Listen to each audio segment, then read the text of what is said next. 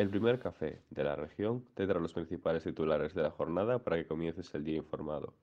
El periódico abre sus páginas con un extenso reportaje sobre cómo Hacienda recaudó en 10 meses en Ourense lo mismo que en todo 2021.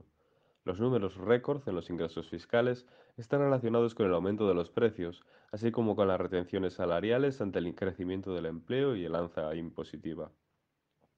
Además, la fotografía de portada aparece enmarcando lo ocurrido en las últimas jornadas en el rural gallego que dice no a la imposición de parques eólicos.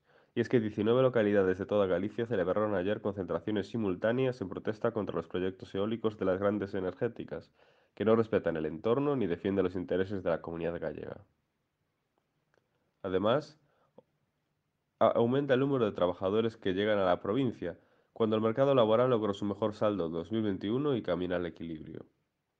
El periódico ofrece además una extensa entrevista en profundidad a, Felipe Ferreiro, presidente de Cruz Roja, que enumera las prioridades de la ONG para esta Navidad. Además, José Cid, vecino de Cartelle, festejó sus 104 años rodeado de los suyos. Y en cuanto a la, actualidad deportiva, un COP sin opciones perdió ante el colíder Palencia en el Pazo. Y el Ourense Club de Fútbol ganó el Avilés, mientras que el Arenteiro empató en el Langreo 0 a 0. En cuanto al Audo, sumó otro empate con el Arosa y el Barco cayó en Cangas.